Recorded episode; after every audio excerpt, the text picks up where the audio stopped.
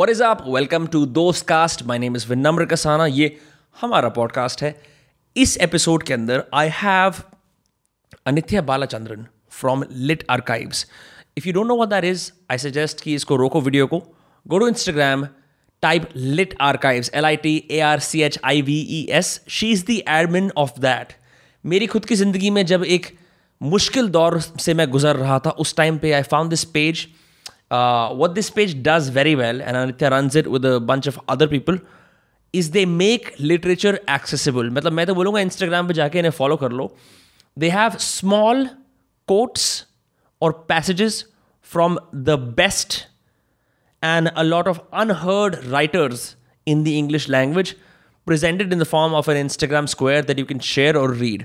So तुम कितनी भी scrolling कर रहे हो, you have that little moment where you can break away and really enjoy a glimpse, a touch, a brush with literature. That's what this page does. It has certainly helped a lot of people in this world by introducing them to new literature, new poetry, and stuff that they would normally glaze over. So I had an interesting time talking to Anitya about running that page, about her own experiences with literature. We also shared on Rupi Kaur heavily, which I think was uh, due for a while because we all know ki yaar, that is not poetry. Having said that, I think you will really enjoy this episode, especially if you love the arts, if you love literature, if you love reading, if you love writing, and if you wish, kash, koi mujhe samajh pata. This is an episode for you. So the episode with the admin of Lit Archives, aka Anitya Balachandran, starts in three, two, one. When I um, went to the US, I was I first started as I was first referred to as Vinamre, followed by Vinamri, and then eventually I switched to VK, which is mysterious and um, short enough that people can say it. Anyhow, having said that, I wanted to say first of all, welcome to Dostcast. Um, very happy to have you here. You have no idea. You and your co-creator, co-curator, whose name I've now forgotten. Um, there are three of us, my uh, co-editors. Um, yes. Arpita and Meha, and we have a volunteer as well now. Her name is Ria.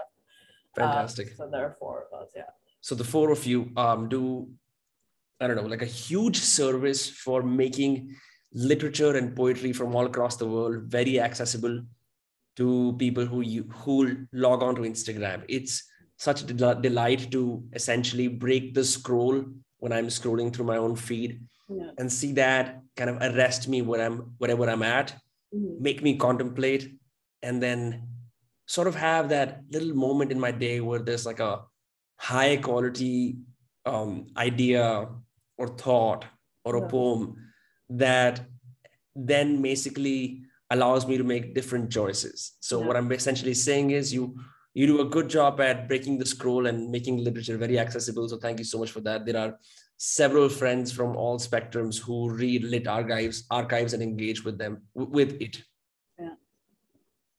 No, I mean, so we started this uh, because we wanted literature to be accessible. But having said that, people say that they're making things accessible and it still comes off as very pretentious and right snooty. Uh, like I experienced that when I first moved to Bombay. Like I really like going to art galleries, Mhm. um, and I discovered that going to an art gallery in Bombay is something that only someone from the upper middle class or the upper class does, and I don't understand it because art galleries are free. Um, but it's just that people have this thought inside their head that this is not for us and people have that thought with literature as well that this is not something that we can digest. Like this is Mm. like you really have to be a bibliophile or someone who need like reads all the time to enjoy poetry. Um, that's why uh formatting like visually also is just really simple. Like when we do excerpts we always pair it with a really nice artwork. I think it's Mm. nice. Um, and if it's just a poem it's just black text on a white background so there are there are like literally no frills and no fusses. And even the poetry that we do curate we make sure it's not like a shakespearean sonnet because it's it's going to be hard for people to understand.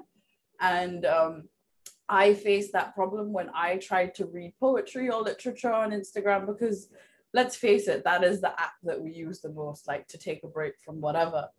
And uh, the quality of content always isn't like great but i didn't want to like we didn't want lit archives to be something that was in your face about like, oh, we are great quality content, like we are intellectual, like readers. Right. It's just that there are four people that really like literature, and also these are things that we read. It's not that necessarily we go out of our way to curate this. Mhm. It's it's our favorite work. It's like our favorite authors, and we try to put it out there um, for people to enjoy. And I'm really glad that people are.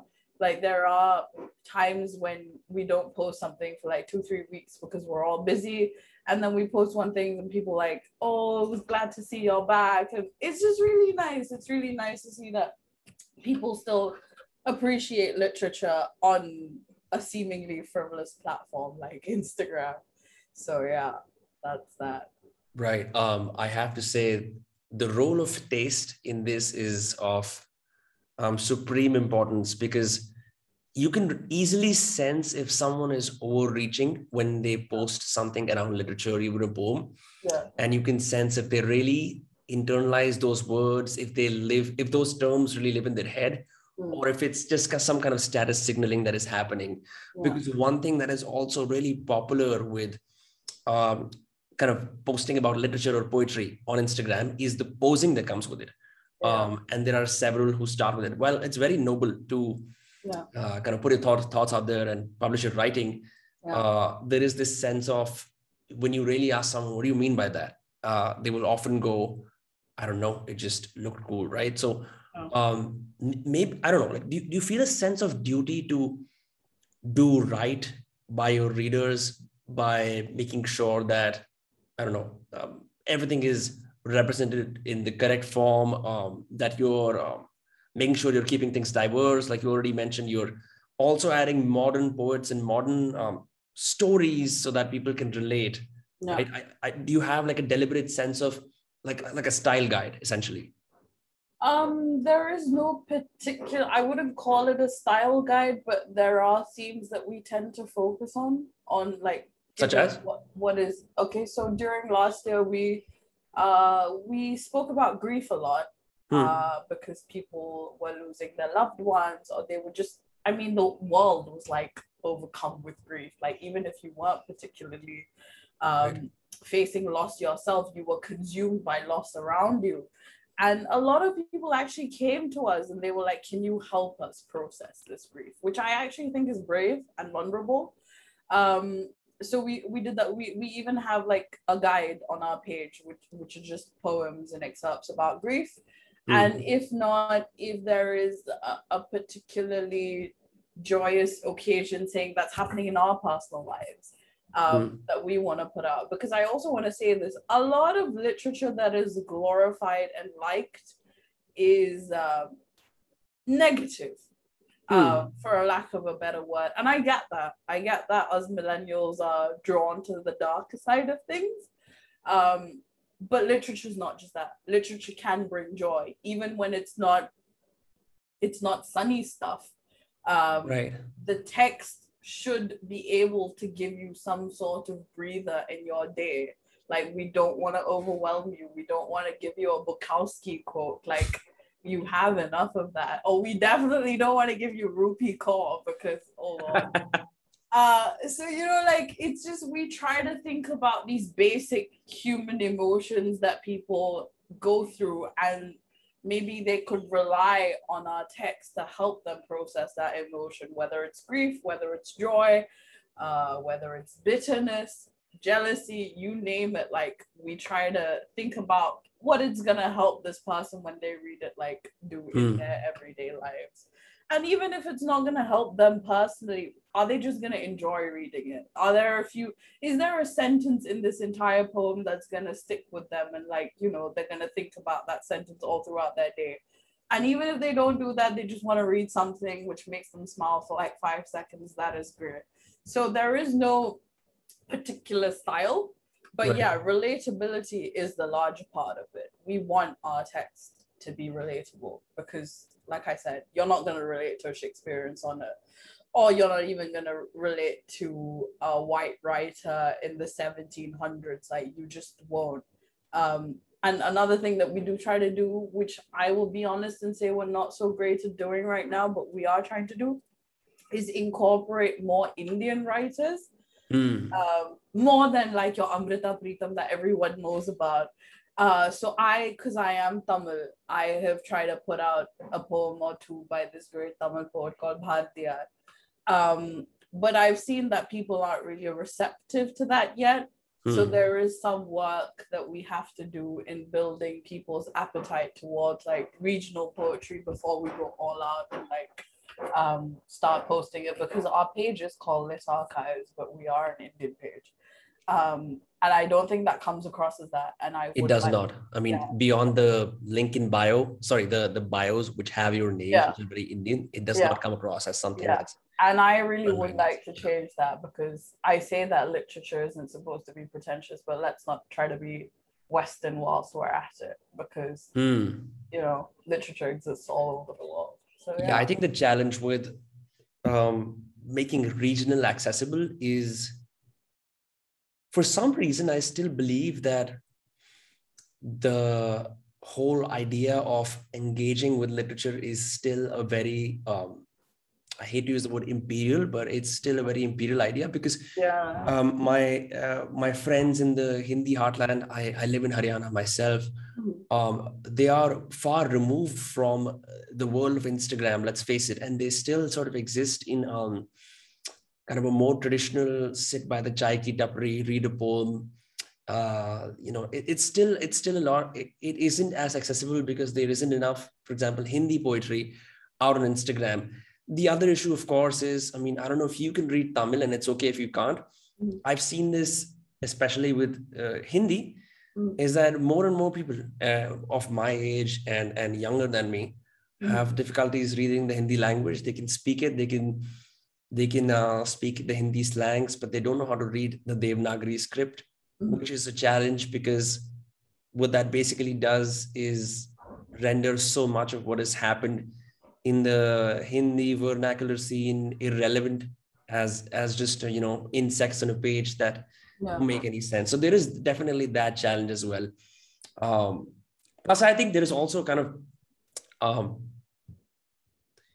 what's it, sanctimonious, uh, a little bit of sanctimonious uh, way of looking at uh, Hindi poetry and literature. It's, it's kind of holier than thou. So, so uh, it isn't, you know, it, it, it isn't as easily available or as easily talked about yeah. because uh, you sort of have to don the traditional kurta and writer wali hat to really, really talk about it, which I don't think should be the case. Yeah, yeah. Anyway. No, I'll give you an example. So I uh, went to a poetry open mic about two weeks ago, Hmm. and this was my not two weeks more than that, but anyway, this was my first time where I was going to recite my on a stage, and I was shit scared as is.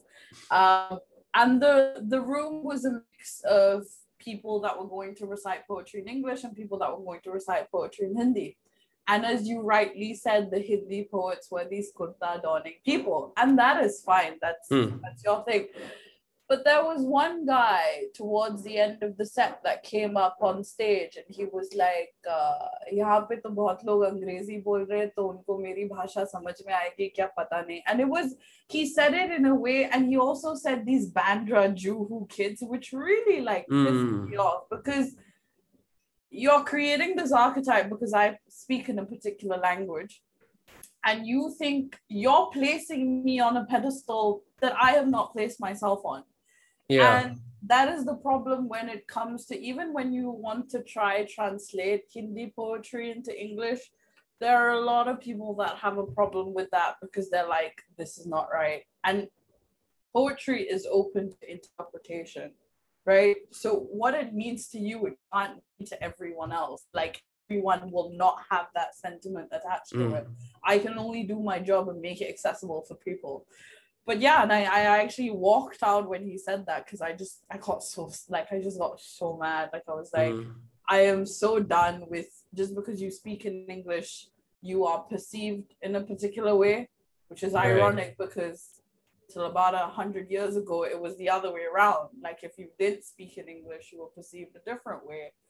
And there's just there's no winning. Like there is no balance of like Western and Indian culture and I don't know. I just I also think that people don't allow you space to make that like balance. Like they get really mad at you, they stick to their side. And when you Mm. like, okay, so I can't read Hindi either. And I really hate that because I would love to indulge in Hindi poetry. Um, Right. and I, I don't think the translation anyway does it justice. But I, I've never really found anyone that's willing to sit down with me and explain to me because I feel like it's like a gated community. And Mm. whoever can like whoever makes it there on their own because of their ability to read the script, great, like welcome, come. But if you can't, like I'm sorry, like you know, like stay there. And I'm just like, okay. Hopefully I find somebody that does, but I'm sure you will, although I've heard that Mumbai has a particular dearth of uh, Hindi teachers. In fact, so funny that you mentioned that because um, Manoj Bajpai, the Mm. actor, yeah. did a whole session on language at Maharashtra Matri Mandal Library. Mhm. And he was talking about the same thing where Mumbai, he was trying to find a Hindi teacher for his daughter because he realized Yeah. that he could she couldn't speak it properly. But there was no there were no teachers. Um, but coming back to the whole uh, comment that this guy made about uh Bandra kids and Juhu kids, this is very prevalent where pride turns into conde- condescension. I have also seen a poet I admire, Hussain Haidry, uh, had a whole poem where he talked about equate he equated Indianness with chai and uh, you know everything else and you know with, with coffee, which I thought was wrong because I I, I love coffee. I don't really like chai. So in order to be Indian, I have to drink chai. And these definitions kind of fall flat on their face in the 21st century when the idea of what it means to be Indian is kind of all over the place. And it, you can, I think, if I think what what Hindi speakers, Hindi poets, and, and you know many do, Hindi authors can do now, or any regional authors do, can do now, is Yeah. instead of trying to wear this I'm superior than you hat because I'm in touch with the vernacular, Yeah. Instead accommodate others who would who would want to benefit from this in the same way like other nations have done when immigrants have come and uh, you know try to assimilate in the culture. Um, but i do see this pride condescension problem happening a lot. Um, at this poetry slam i'm just wondering um, how were the english poems like? Were they I'll be really honest with Yeah. you. The Hindi poems were definitely better. Hmm, And that's also my problem with that, like this lack of accommodation for people that aren't really in touch with the script per se, is Hmm. because they do know how to write better. Okay. hmm, And it would be so great if they could teach us because writing is not really language dependent. It's what you feel and what you emote into words, right? The words that you choose from your language, that's your call. But uh, yeah, like the English poems, I'm sorry, but I'm gonna say sucked ass. Like even mine was really surfacial. Okay, mine was about like uh, you know, all these people that I've met on dating apps and I call them mistakes. It was well written, but it still sucked ass because it was such a surfacial topic. It's not really hmm, something I give a shit about. But you know, when I sat down to write, I was like, you know, what's gonna do well at an open mic? And I've seen love usually do really well. Like, you know, so I was that's like, why they you go know, like this yeah, and I was, and it did, like it, it did like do well. But you know, the Hindi poem had more substance. Like they spoke about a range of things. Like this one girl spoke about, uh, it was about love, but the way she she used her lover's kurta as a metaphor for a lot of things, Hmm, and it was beautiful. It just sucks that you know, if I went up to her and I was like, great poem, man, she'd firstly be really pissed off that I'm speaking in the accent that I'm speaking in. mhm, And she would even question whether I really am interested in her poetry or not. And I really, I really hope that changes. And I also think that this lack of accommodation comes from intimidation, which Mm. is self created, obviously. And I don't blame them because for so long, even when I went to school here, English was the superior language. Still is. Yeah i mean it is and like they don't give a shit about your hindi marks. Like your parents will get ask you what did you get in english? And it's it's success because they're Yeah. asking you that question in hindi. So why do you not care about that language? Um but i mean i don't know how the archives can change that. It hurts my brain in thinking how because it's not a small change obviously Hmm. and uh, you know, we did not create this page to kind of make a change. We just wanted people for to enjoy it. And that's where my conflict comes in as well. Like, do I treat this as a page that can bring about a small social change? Hmm. Or do I just let it be? Uh, do I just keep it open for anyone that wants to come and indulge? But yeah, it would it would be really nice to kind of coexist um, with Hindi poets and other regional poets as well because they definitely do know how to write better and like with more substance um, than Western poets. So yeah. I think even if you don't make a change to you know converting or at least, introducing more Indian language poems to your readers, I still think that it has if even if it's a small impact, it's, a it's a very meaty impact. Because um it isn't like say watching a meme laughing inwardly and moving on like i said i've i've talked to numerous friends before i did this podcast who also follow the page to kind of understand what their experience of it is Mm. um and i found that several of them share um excerpts particularly exp- excerpts on the page on their story as a way to encapsulate complicated emotions that they finally found a language for Yeah. Yeah, no. Uh, so you asked me to bring two, three poems to this session, right? right So one of the the poems is just this line has stuck to me ever since I read it. Is just that it says that uh, grief is a neighborhood and everyone I love still lives there. oh yeah i read that it was beautiful And I just I can't get it out of my head because I think grief is one of the most complex human emotions to process. No matter how much you've lost, every time you lose, you don't know how to deal with grief. And this line is just so it's so positive. Like it's not Mm. negative at all. It's like you accept that everybody that you know has lost and is still somewhere in that loss. Like, you know, especially when growing up, we are taught things like let the past be the past let it not affect your future because it's like supposed to make you stronger i think it's fucking stupid dude of course your past is going to affect your future if, if it doesn't like you are stagnating as a person i don't want to get like psychological but like i just i feel that our lack of ability to marinate in these negative emotions and learn from it um I think that's where like literature helps. Like like your friends rightly said, it like allows me to express something very complex that I can't Right. articulate myself. Um, and I am a writer and I struggle to articulate. So I mean, I completely get that because I mean that's why it exists because there Hmm. are other people out there that have done the thinking for you. They've written down their thoughts and now you're just kind of living that and it's it's very reaffirming as well.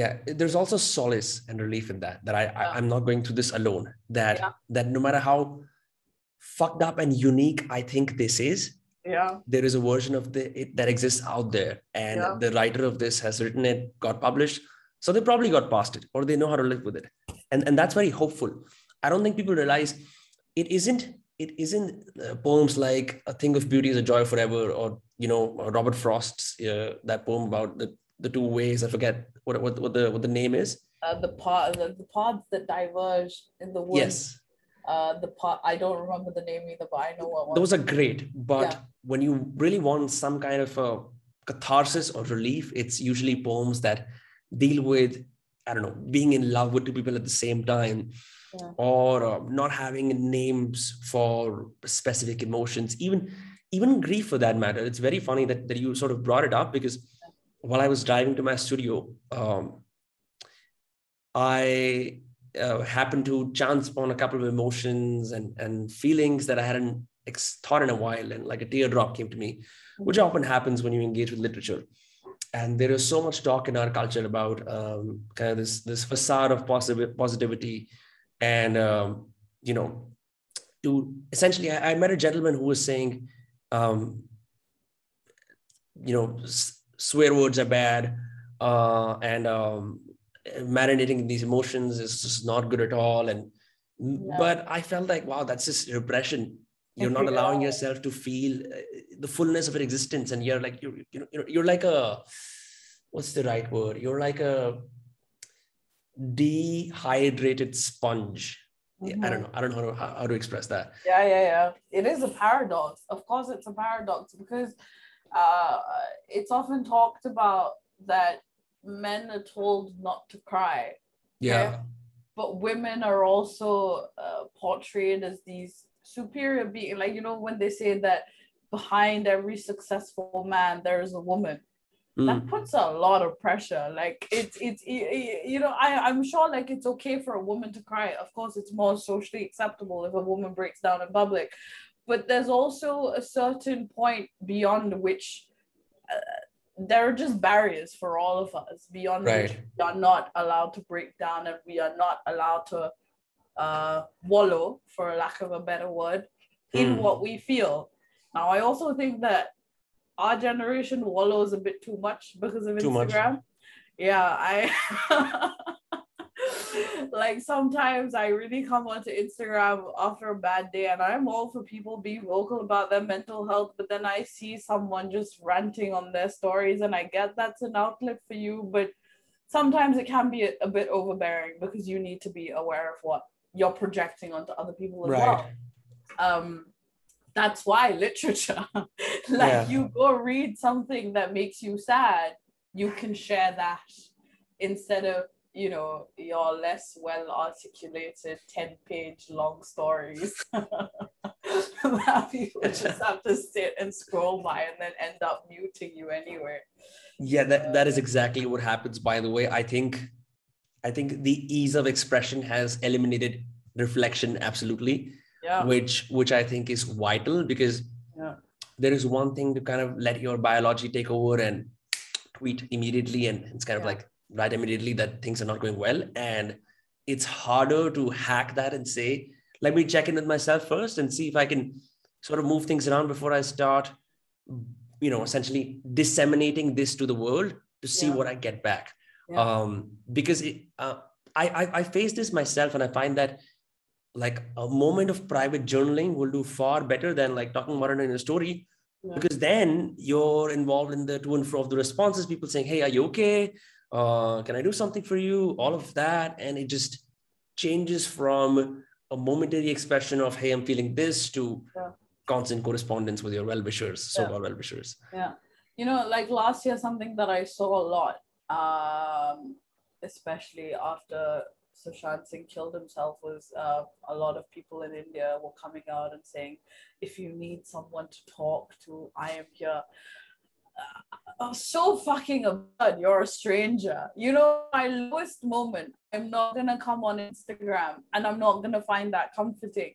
So it's essentially something that someone says for themselves to Mhm. make themselves seem available to someone's uh, vulnerability and difficulties.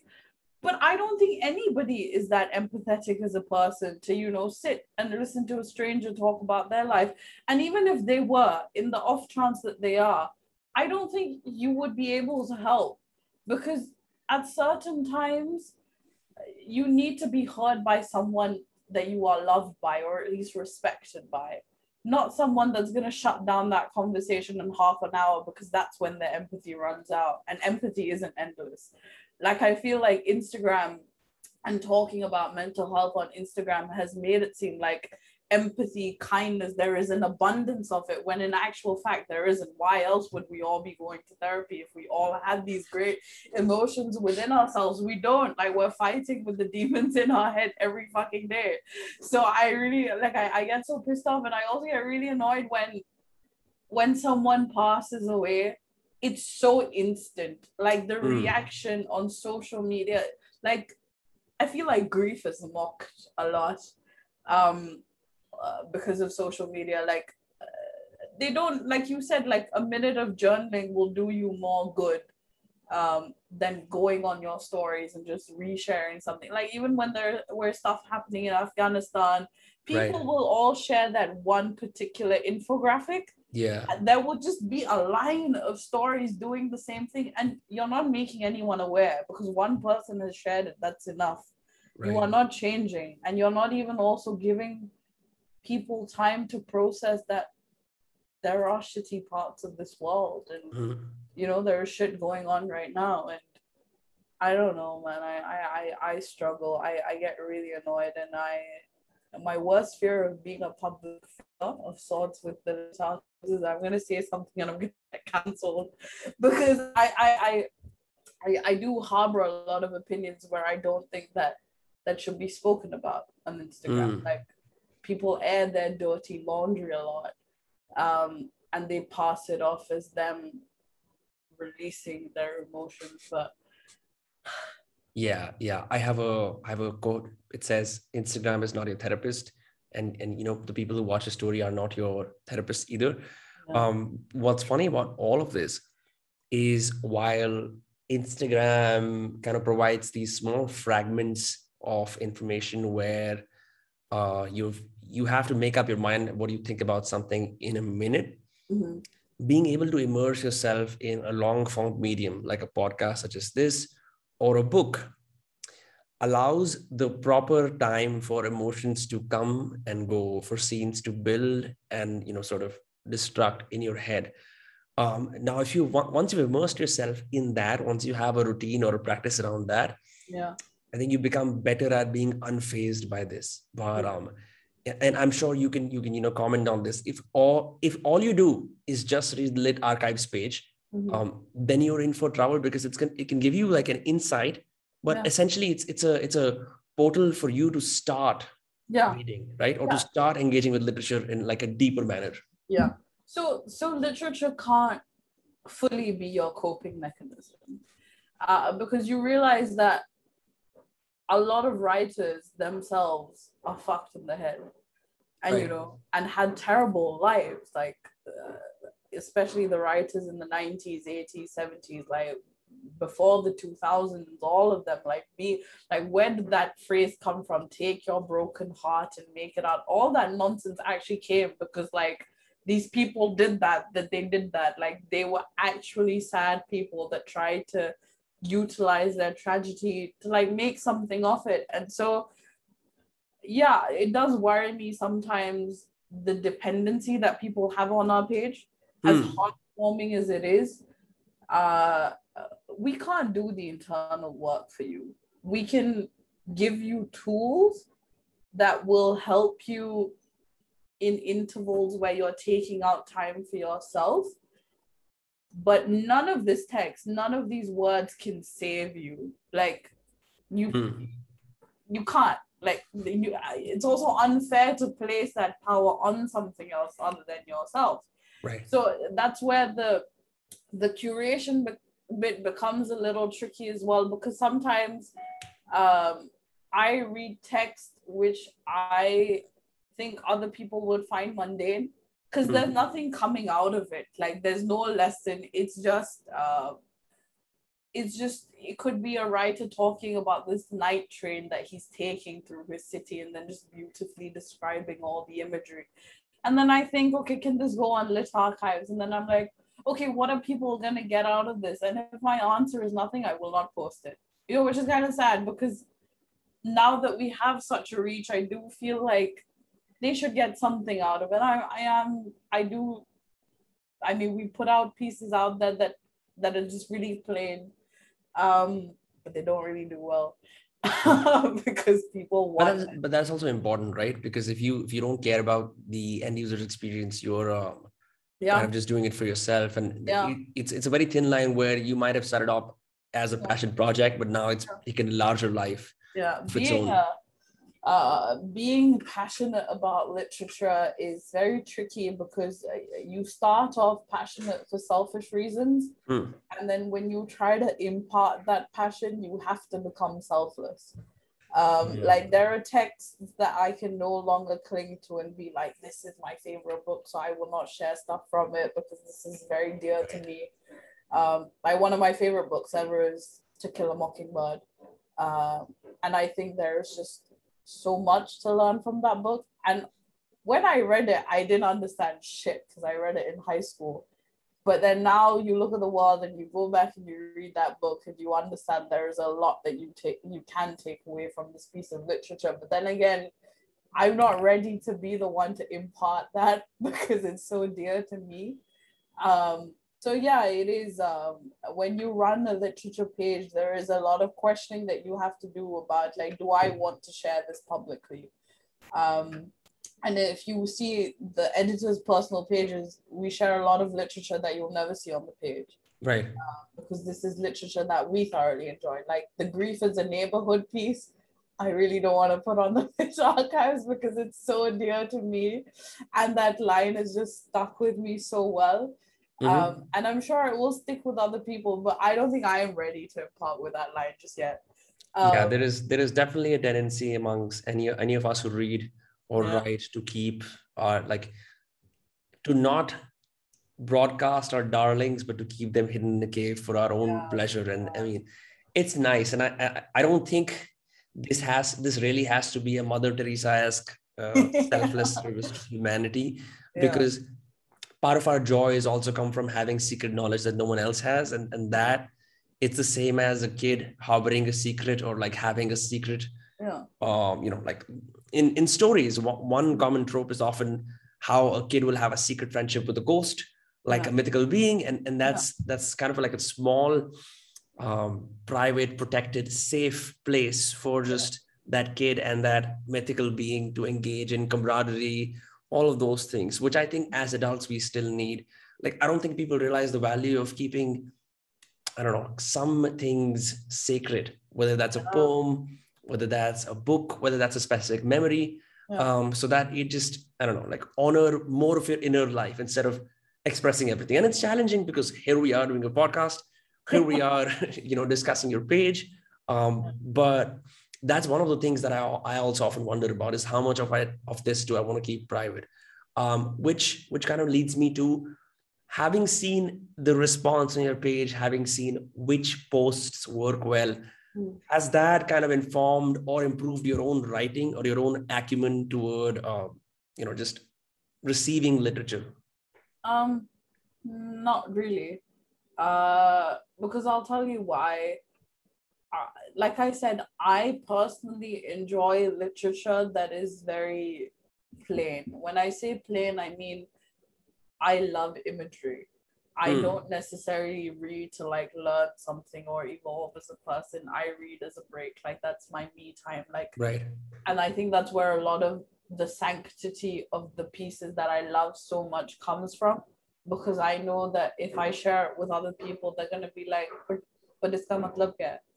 And उसका मतलब मैं नहीं समझा सकती और मुझे समझना भी नहीं है it's just absurd like there are words that are strung together in a beautiful way right what has changed my way of writing is that writing has become a business okay especially for a writer on instagram i don't think that's bad um because influencers can earn money, but writers need the money for them. So I would love it if Instagram could also become like a thing that we, you know, get something from.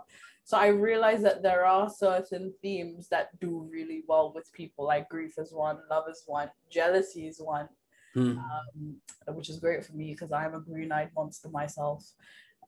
um, so I, I, I, I wouldn't say it has changed the way I write, but yeah, I have tend to explore other themes that I usually wouldn't.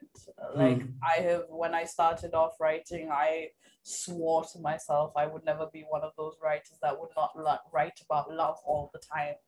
But now that is a very all-consuming emotion that we go through at this age in our lives. So I'm just, I've made my peace with it. Mm. Uh, I try my best to not be so facial though. And if I am being so facial, I try to be witty um because i've seen that does really well as well. So yeah like it, the, the page does help you understand what people like and at the end of the day you want to write just for yourself. Like you are a writer so that people enjoy what you read or more than enjoy. If they relate to what you read i think that's like my biggest prize. Um i don't think it, I, it's fully changed my acumen just yet because uh I don't think I'm ready to make that change within myself. Like I'm still a small fish in a big pond. Um, so yeah, but it does help you uh, understand what what people enjoy and what people relate to the most. Yeah, I, I one thing I've noticed is you you never post um self-help or non-fiction, which is which is I think pretty much because I I run a a little reading and writing course um, in, in English where I teach this to Mm-hmm. anyone who cannot afford like a full-fledged literature degree, right? Mhm. And I've noticed that nonfiction does extremely well because it has directives, it has a clear takeaway, usually speaking, Yeah. and it's based around a central theme. Yeah. The toughest thing about selling a fiction book, and I also run a newsletter and a bunch of other things, is what do I do? Do I talk about the imagery? Do I talk about how um, I like this book because this is written during Aldous Huxley's most formative years? It's just the offering to get the other person to get the book or to read that is just very lateral. Yeah. And and for for so many um, still the pursuit of literature is seen as something that is that has to have a tangent uh, a tangible reward where i think the problem lies Yeah. Because uh, I'll tell you where that, or where I think that stems from. And it also, like, like, if I delve into it. So, you know, as Indians, we are seen as people that are typically good at math. Like, uh, like I got a lot of flack in secondary school because I was probably the only brown person that was shit at math. i suck at math i got a 33 Yeah. and then flunked the next year but like people just could not fathom that because they were like you are you are indian. How do you not like math? How are you not good at math? Like your parents are good at math. And i was like yeah but it's not my jam. Like i'm better at english. So i think uh, we as um, a community or uh, a race do well with logic. We are driven by logic uh, more than we are. Of course, there is emotion, but I think the driving factor of how our society functions is because of logic. Now, that logic isn't always right, Hmm. and because of that, emotions get suppressed. Um, that's why we tend not to go towards nonfiction because we don't want to give you answers. Uh, we appreciate that you may come to our page looking for answers, but if we give you answers, what if they're not right? honestly and you like go ahead with it and you're like you know what this piece of text like this excerpt Mm. from what is what is that book the subtle art of not not giving a fuck yes uh said this. So this is how i'm going to be now. That's not going to work for you. Like it really will not. And i never ever want to be the cause of a, a forced change you know? And i don't think anybody does. Like nobody should be. Um that's why sometimes our pieces can be uh what is the word that i'm looking for? Abstract. Hmm. um and abstraction can be very frustrating. Uh it frustrates me a lot. And i i, I know like it frustrates a lot of other people as well because you kind of have to sit with it and you have to make your own meaning of it. And right. you you also have to be content if you don't find the meaning. Uh, like when i studied literature uh, we studied othello and now the broader part of othello is he's a guy that got jealous and he killed his wife and his wife's supposed lover when there was no such thing happening between them. That is on the surface. But you delve beneath that you see that othello is a very insecure man. He is insecure because he was a black man. He was a black man in power at a time when black men black men weren't in power.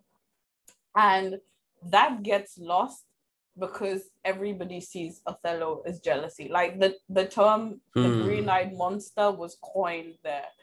Um and i think that if literature gives you answers it's not literature at all. It's just a textbook. It's it's as it's as factual as your science textbook. And I don't think uh, writers are insane, man. Like, who are we to like tell you how to live your life, or you know, even show you the way to live it? What we can only do is help you cope um, at times when you know you don't know which path to take.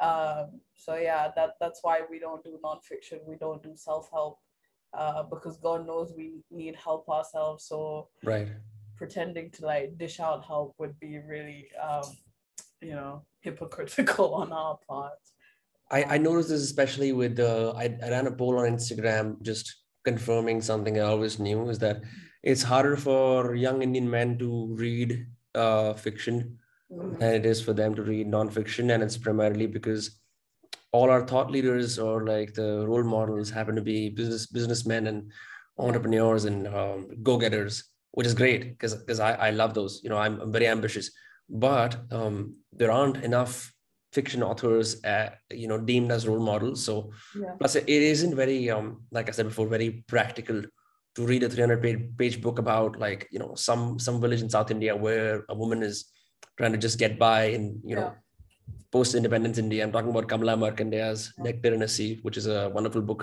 one of the Okay. first uh, female indian writers but it's just harder for like i've because a lot of uh, guys follow me it's harder for, for me to like tell them why to read fiction. So i've just kind of stopped the entire endeavor and started to do this podcast where all the insights shall be gleaned from two people conversing. Because it's Yeah.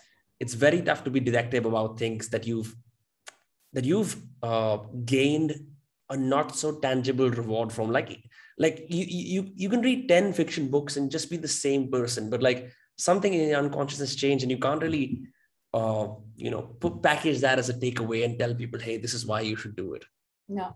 I also think there are certain uh, personality traits that get pegged down on you if you are a lover of fiction.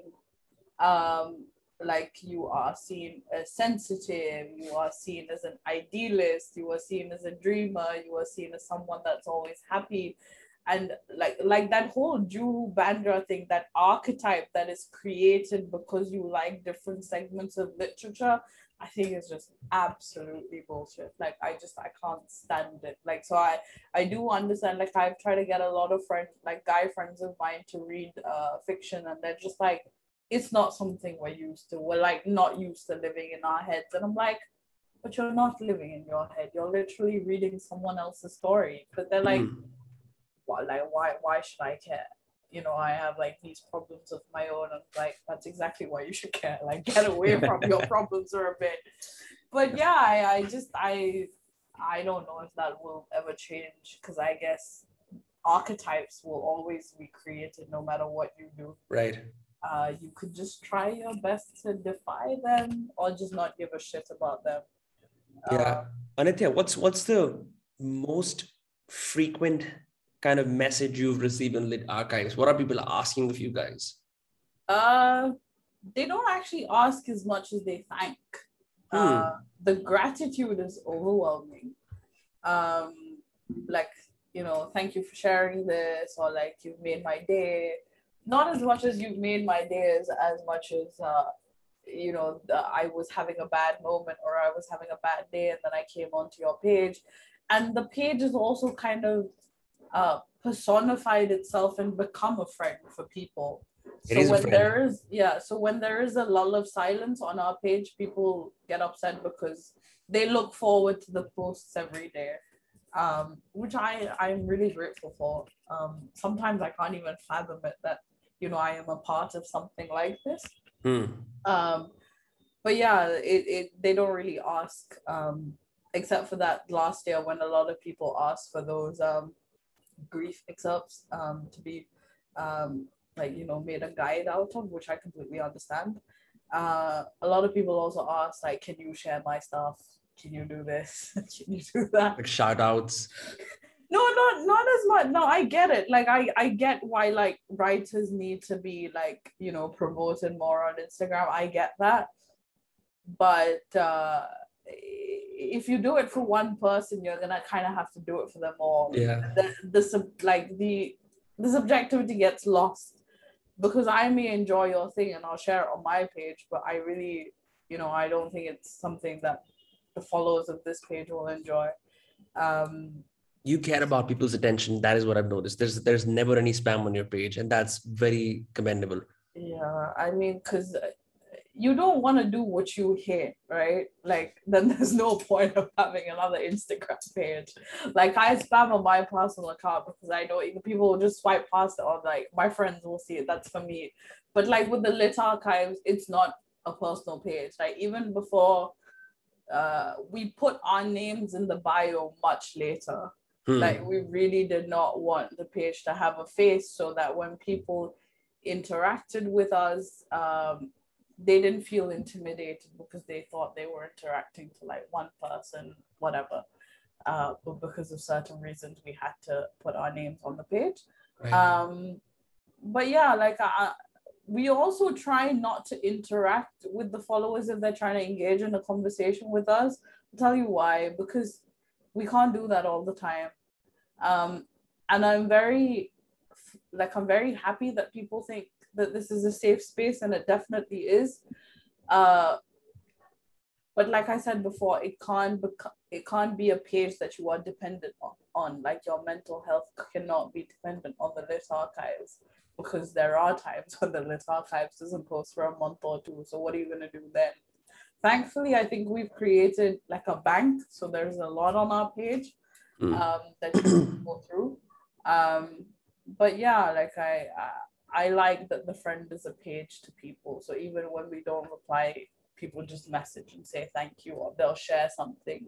Right. nice. So yeah, that's, that's yeah i also think if you if you begin replying and i've faced some of this now that i have a few followers and, and a bunch of youtube channels and stuff you have to have clear rules for Yeah. that kind of engagement once you reach a certain number or scale primarily because um, you might be doing something very important Yeah. and you will treat that notification as urgent Yeah. and we pull into a conversation that has nothing to do with you yeah. for the sake of being hospitable and chalo engagement ke liye kar lete hain you can sort of like get in a loop where Yeah.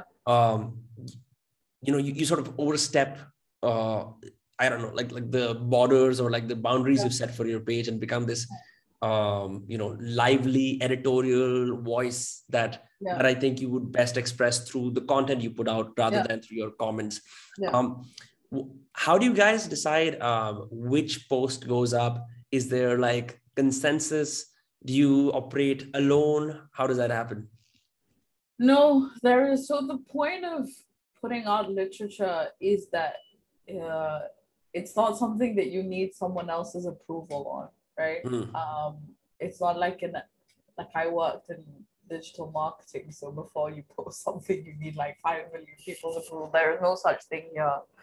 Um, right now, we operate on the system of each of the editors. So the four of us take a week each uh, so say it's my week, I will curate all the poetry and excerpts for the week. Of course, I share them um, with the other people, uh, but it's we share it so that we can enjoy this literature together. It's Mm. it's we've never had a we've never had a conversation where we've said that oh no you know what don't post this. If we say don't post this, it's because it's been posted before, like on Okay. the page. Right, that's the only time there's there's ever a no. And even when um, those uh, call me by your name excerpts went up so i i chose those um Hmm. because i really like the film and i really i read the book actually after the film um and I, enjoyed the text but i i was unaware of the backlash um that the author was receiving and apparently there's even problematic portrayal of a certain character. And i didn't want to overstep people and anger them so i took it down. Uh, but yeah, there has never been anything as um, it's not a collective decision. It's if you enjoy this literature, you you know what, you are like free to post it. Mm. But obviously, yeah, we do try to stay away from controversial shit. Like we would never post something that Dave Chappelle has said in one of his specials. or salman rushdie Uh, yeah see so so those writers of course we have a, a certain bank of writers that we stay away from and one of my top ones is Rupi Kaur. yeah Uh, why is that everyone loves her on instagram i mean i have my own opinions about her poetry but um she yeah so I don't I don't know who these people are that love her because there are like millions of them. But I've never met a single person that's like Rupi Kaur. Uh, I think her poetry is just it's not poetry. Thank you so much. I was afraid of getting here because I felt like if I would, because she has a fanatic following and I've never had any hatred against her. I think she's a wonderful saleswoman and she's great at. Uh, That's what she is. She's yes. a saleswoman, and I'll give it to her. She's good at that. But yeah. her poetry is basically a, a dear diary page from a 12 year old's notebook. Um, I think it's I a really- sentence into lines, yeah, lines. it's just and I, I get this this micro poetry really works on Instagram. That's how poetry actually came onto Instagram. This long format people started having an appetite for much later. like you know, there's the terribly tiny tales. Yes, uh, there's also make blackout poetry, which is you you get that by blacking out specific lines of a newspaper to write a poem. really? Do you not know this is very popular? No? Okay. Sounds really bad. it is it is bad. Yes. Uh, but then there's this also there's this other guy who's like the male version of Rupi Kaur called R.M. Drake. I have had the misfortune of reading him as well. Uh-huh. So these people have published copious amounts of books, and I I I don't see I mean I, I'm not even trying to be an intellectual here. I just there are things that she writes that are just as as mundane as I am sitting on a table, there is a pen before me. The pen is alone, so therefore I am alone. It reads that stupidly to me. Um, yeah, like you have a tattoo. If I were if I was Rupi Kaur, I'd say her tattoo is like a resilience, and that would get like a 10 10,000 Yeah. likes. You know, and and the issue with this is while it does democratize poetry, it also allows uh, the peddling of bullshit, which is what I have a problem with. Yeah. Primarily because it is like you're saying, okay, let's not read any, let's not even bother with structure or form at all. Let's not even Yeah. decide to do the standard A B A B rhyming. Let's just fucking write whatever we want. Yeah. And then if we are, I don't know, what I think is is it's I'm, I'm going to be a, a little unparliamentary. It's some kind of a circle jerk to make you feel good yeah. and and i mean poems occasionally make you feel good but um i i often err on the side of franz kafka where i think you know poetry is supposed to what is it like unfreeze the sea of some shit inside you but like Yeah. it's supposed to make you think it's supposed to make you yeah. um, feel things that might be a little uncomfortable and that's Yeah. almost something that i never encounter when i read poems like this on instagram it's all more than it's supposed to make you feel something it's also supposed to uh, be a little uh, unique right? Like her poetry is just mostly about her heart being broken. Um which is by the way all slam poets in india ever. Me oh my god i am one of them. When i did my open mic i'm calling myself out here. But um no like you know like how taylor swift is really known for like her heartbreak songs but i'll give it to the woman. She does it uniquely in its yes very song, uniquely. okay? And she's a good music producer like she knows her music. So i don't have a problem with rupi kaur constantly being heartbroken. It's just that woman can you change the way you describe it a little I, I am I am done. I also think that you know, like when you go into it a little deeper, like you see that this constant victimization, okay, Hmm. when someone is heartbroken, and I'm I'm guessing the guy that breaks her heart in these poems is a male, okay. I I mean I think he is anyway yeah um I hate like because you know it's like only women get their heart broken and guys do all the heartbreaking. Um and it's not right. Like you could have been the bitch. We just won't know because the guy, you know, because the guy whose heart you broke is clearly not ain't no Rupi Kaur and has like 10 million followers on Instagram. Right. So so it's just this very mundane, one-sided story um of something that someone is going through and i will give it to her that she has utilized her skill to make it on a platform that isn't designed for poetry like you said Mm. she's a really good or she's got a great pr team or marketing team. Right. Uh but i for the lack of like like life of me do not understand like i find it almost disrespectful that people engage with that and not with other meaningful texts right. and other artists and writers that really put everything they have into their works of art you know?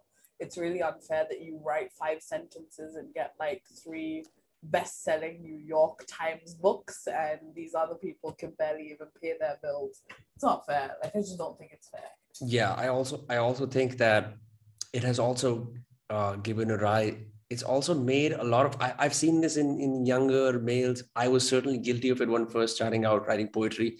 As a, i started i started writing very complicated poems in 2016 2015 and started posting them on instagram. I, i've now figured out how to make them accessible and fun thanks to just writing a lot of online poetry.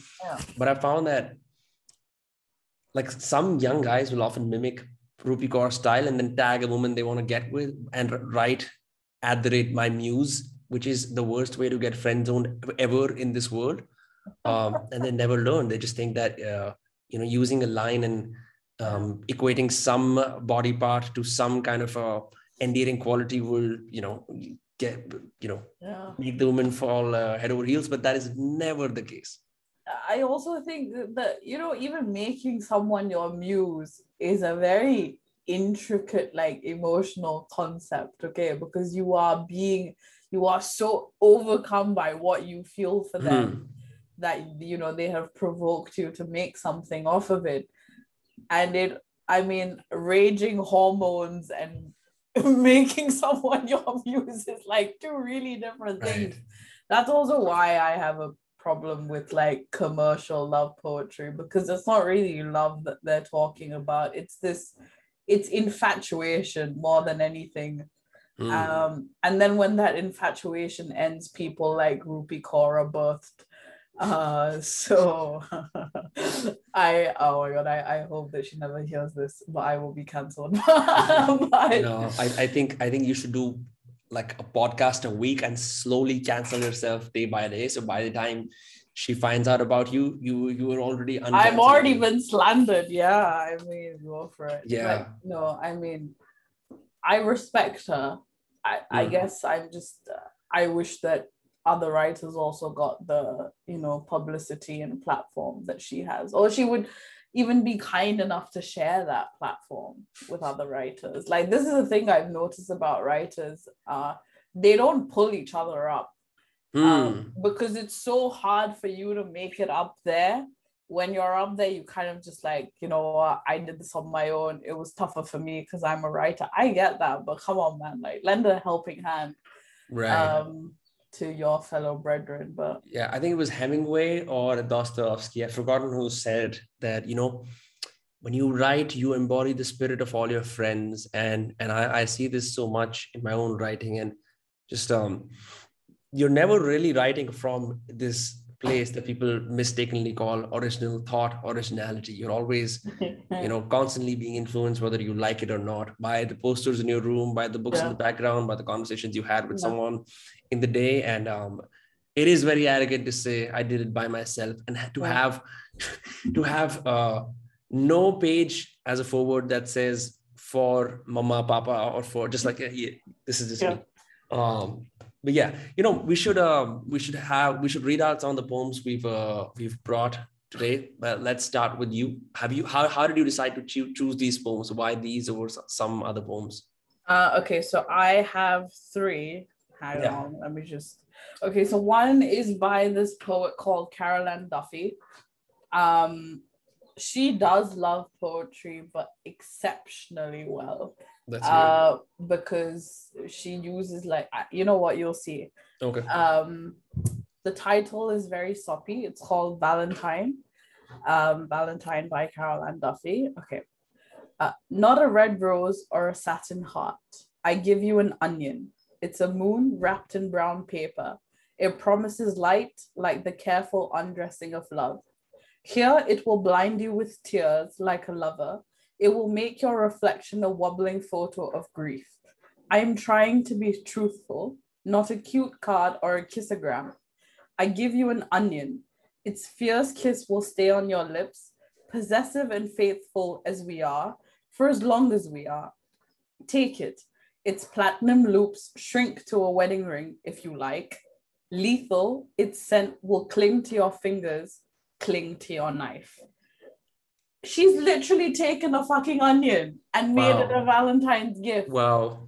That's insane. I, I will never look at onions the same. I will see them as symbols of love and rub them in my eyes. No, for the for the longest time, like I found this poem really ridiculous to begin with because I, I was like, uh, you know, you just glorified a fucking onion. Hmm. Um, but the way she's done it, like she's she she's not being serious, like it is mocking.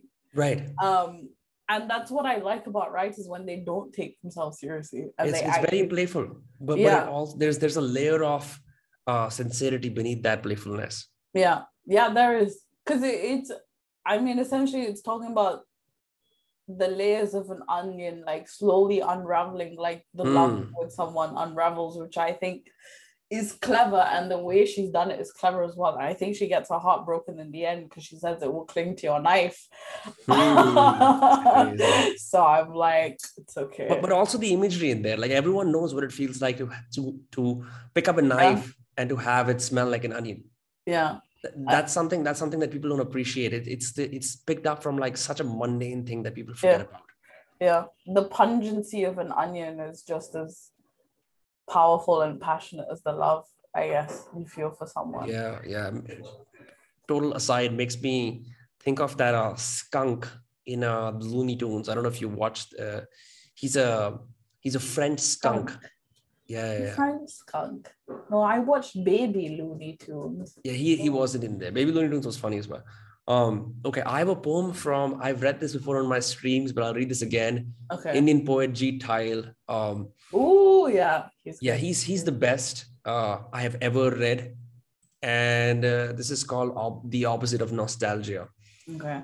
It reads, the poem is called The Opposite of Nostalgia by Mm. Jeet Thayil. I'm trying to forget those days one day at a time.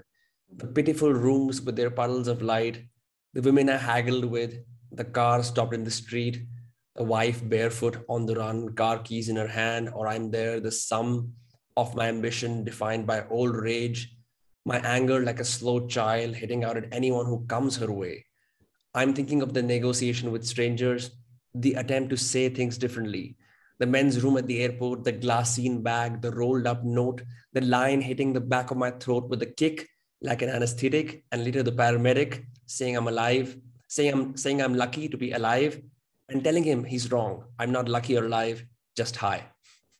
uh, see that that do you realize that both of these writers do not take themselves seriously and they Yeah. lead you to believe that you know this is some really intense like internal monologue and then at the end it's just like boom you've been played and they do it so well like even the imagery in this one. Wow. Yeah, it's amazing. He's um he's battled heroin use for over uh, like two decades or something. but then decided to just talk all about it in his books. Narcopolis um, book of chocolate saints. Really great if you haven't read him. He's one of the few indian writers that um, steer clear past the indianness that everyone writes with Ki hum to indian Yeah. edgy let's talk about mangoes and like oh you know young children and like you know wine colored days all that Yeah. jazz but it's funny like i mean an addict knows what it like what it's like to be an addict and can poke fun at that that's Yeah. what you want to see as opposed to kind of like this someone sitting on their high horse horse preaching in a poem yeah you know definitely uh, do you want to read the next one Okay, this is the grief as a neighborhood one. Okay. Um, it's called A Coworker Asks Me If I Am Sad Still. Okay.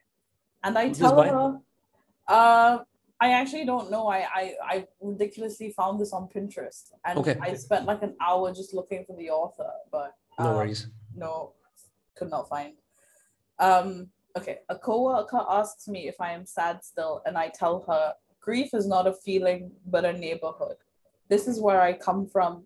Everyone I love still lives there. Someday I hope to raise a family in a place you could not mistake for any home I've ever been in. Brenna, she says, there's no such thing as a haunted house. Oh, wow. exactly. Oh, it's it's small but it hurts like a bitch. Hurts a lot. The the line uh, someday i hope to raise a family in a place you could not mistake for any home i've ever been in. Yeah wow yeah. it's like you want to protect your family from uh this neighborhood. Is, is that what she's saying? No she's saying that you don't she does not want to ever have a house that is filled with this grief like Mm, the home that she was raised in was a place that she does not want to recreate because everyone she still loves lives there like it's it's i'm guessing whoever wrote this comes from like a broken or dysfunctional family um but i think that line is very poignant anyway because uh you know i don't know if you do this but i've done this a lot even when I was a child, uh, which is actually absurd, but if my parents would upset me, I would always promise to myself that when I am a mother, I will not be this way. You know, even as a child, yes. you you know, you think of yourself in that role, which is really ridiculous because you are a child and how can you even know if you want children at the time? But uh, that instinct to like not self-preserve, but preserve whatever comes after this and that mm. it's yours and not be that way. Right. Um, I think it's just. I used hard. to. I had no idea I would ever, um, you know, live abroad. I lived in Boston for four years uh-huh. for college, but I remember reading my journal from seventh grade, and my parents are pretty damn progressive now. But back then, I felt like they're they're conservative, um, mm-hmm. relatively conservative, but it was not true at all. It was just my mind mm-hmm. playing mm-hmm. tricks on me. But I remember rebelling and literally using the words rebellion. I will rebel against them and take my sister away to a foreign country where she and I will live yeah. a non-conservative Indian life, something like that in broken English. But um, yeah, it's just you it's never it's never what who you are in the present moment it's always the next of kin yeah. someone you're you feel responsible for that yeah. you don't that you uh, are yeah. yeah that's that's very interesting it's so strange that humans do that that they will they will um, say ki ye mera baggage hai ye hi rakhunga aage ye nahi hoga it's like you know huh. breaking generational trauma they often you know i think uh, it's more it's it's more indian as well uh, you know cuz you know as even as kids we play ghar ghar right. Uh which is stupid. It's really stupid. Uh, where we pretend to be mummy papa whatever like husband and wife which is just really problematic now that i think of it. Uh but uh I, I don't know what is this this fascination.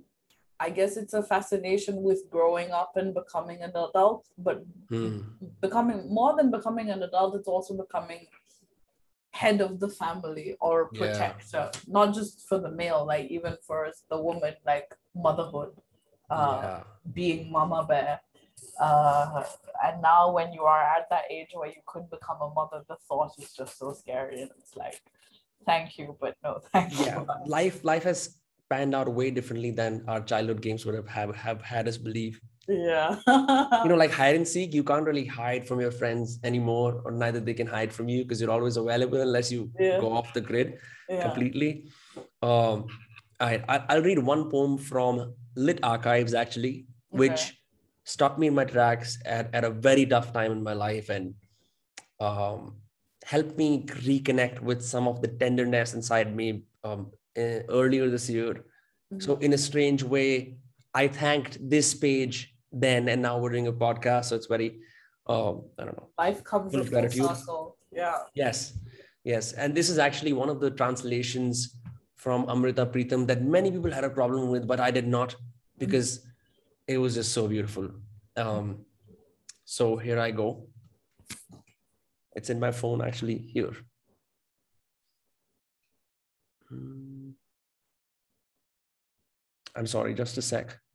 I think I refreshed the page by accident. So I have to scroll all the way down. It's going to take me, I think, 30 seconds because those posts are like pretty deep. They, they were made like in the early part of 2021. Okay. The the green boxes. Um, yes, found it. Great. So this is Amrita Pritam Carousel posts, the last one. It's called Trust. Oh yeah, I remember this. A rumor, ugly, very ugly, has flown into my room, bat like, stumbling against the walls in search of nooks and cracks in them. But I have covered the dark alleys of my eyes with both my hands, and my ears I have stuffed with the cotton of your love. Yeah. Yeah. She's great. yeah. Um, wow. Anitya, we're uh, right on schedule to finish with six minutes to go. I'm not gonna ask you to give people any advice, but um, since we since we chat on uh, preaching and nonfiction so heavily, but um, if you were to, I don't know, like, some, is there is there like any parting note that you would have, uh, that you want to pass on to the listeners, in in a in a non preachy way, a casual, plain old literature kind of manner, which you love? Or just if you have any questions for me or you want to like you know if you have if you want to spread um, you're like a small part of propaganda could be anything maybe you're passionate about No propaganda. okay No, I mean, uh, it's not. I wouldn't even call it a message. But I just hope that um, people don't remain intimidated by literature. Hmm. Um, literature. I'm not saying this to sound preachy, but is for everyone. Uh, whether it's it's a nursery school rhyme that you really like, that is literature as well, and there is something that you can make of it. And even if reading something is difficult for you, because I get that, there is literature in all these small observations that we make in life. Like if you overhear conversations, fantastic. My favorite Um, pastime yeah. and you know sometimes i realized today uh, this is you know I'll, I'll i'll share this okay? I'm okay with it. Um trigger warning death. I feel the need to say that. But uh today you know i sat outside uh, the icu ward that my grandmother is in. And this is not sad at all. Like it i was angry more than Hmm. anything um and there was a guy sitting next to me and now i have a problem with like volume moderation, so I'm pretty sure he heard me. Um, I just came out to my mother after seeing my grandmother, and I was like, "This is unfair. Like, you need to stop." Like, and I said these words, and I'm not even trying to be poetic, but I was like, "You need to stop prolonging a life that wants to let go." Hmm. Because when I walked into the ward, my grandma was actually praying. Like, she was praying to be taken away, but taken away in a a peaceful, Peaceful manner manner. Yeah. you know, which I respect, you know, like she's been in, in the hospital for two weeks and it's no easy feat. Like she is old, like her body does hurt. So when you are putting through and extending someone's physical pain, I just think it's it's terrible. And now the guy next to me, I just imagine what it would be like for him to overhear this conversation. Because if I heard it, I would, you know, I would be like, I'm gonna, I'm gonna remember this you know but i think he was just freaked out because here i am just talking about like you know like let her go and um but yeah overhear conversations because some not conversations like this because this is a bit Mhm. intense but you know even when you're on the bus or you're on the train like i often listen into people talking to their like romantic partners on the phone and i fucking love it. They're so soft. Like you know and their exterior is so tough. Like it could be this like burly 40 year old man on the mumbai local and his wife is asking him to get groceries and his tone will change like this. Right. So that is literature dude like literature is not just something you read but it's the it's the ability to uh, take some joy or something away from these small observations even if it is just temporary amusement. Right. Watch people listen to what they're saying. Um, because i hope that someday you are moved enough by it to even pen down one sentence from it. And Lovely. honest- like honestly anyone can do it like yeah you, you do have a knack for poetic endings. That was that was beautiful. I think a good call to action. I've done it several times. I uh, i also talk about it often in my content and it's free of cost. You don't have to check your phone because if you really open your eyes people are talking about all kinds of crazy shit all the time. And it, it's it's never fun when it's a complete conversation because yeah. you want to have half of it so you you can kind of imagine the rest of it. And and you know that, that's what keeps you coming back to to uh, overhearing things like that. Yeah. Uh, it's been a, an absolute pleasure having you on this podcast. I'm not just uh, making my announcer anchor you know enthusiastic voice up. I really had fun Yes. talking to you uh, jamming on all these different topics. People can obviously follow you if they want to do that on instagram. We'll post a link in the description and follow lit archives as well Mhm. in case people want to get um, a small dose of literature uh, every day or whenever um, you guys post. Yeah. whenever we post is more accurate.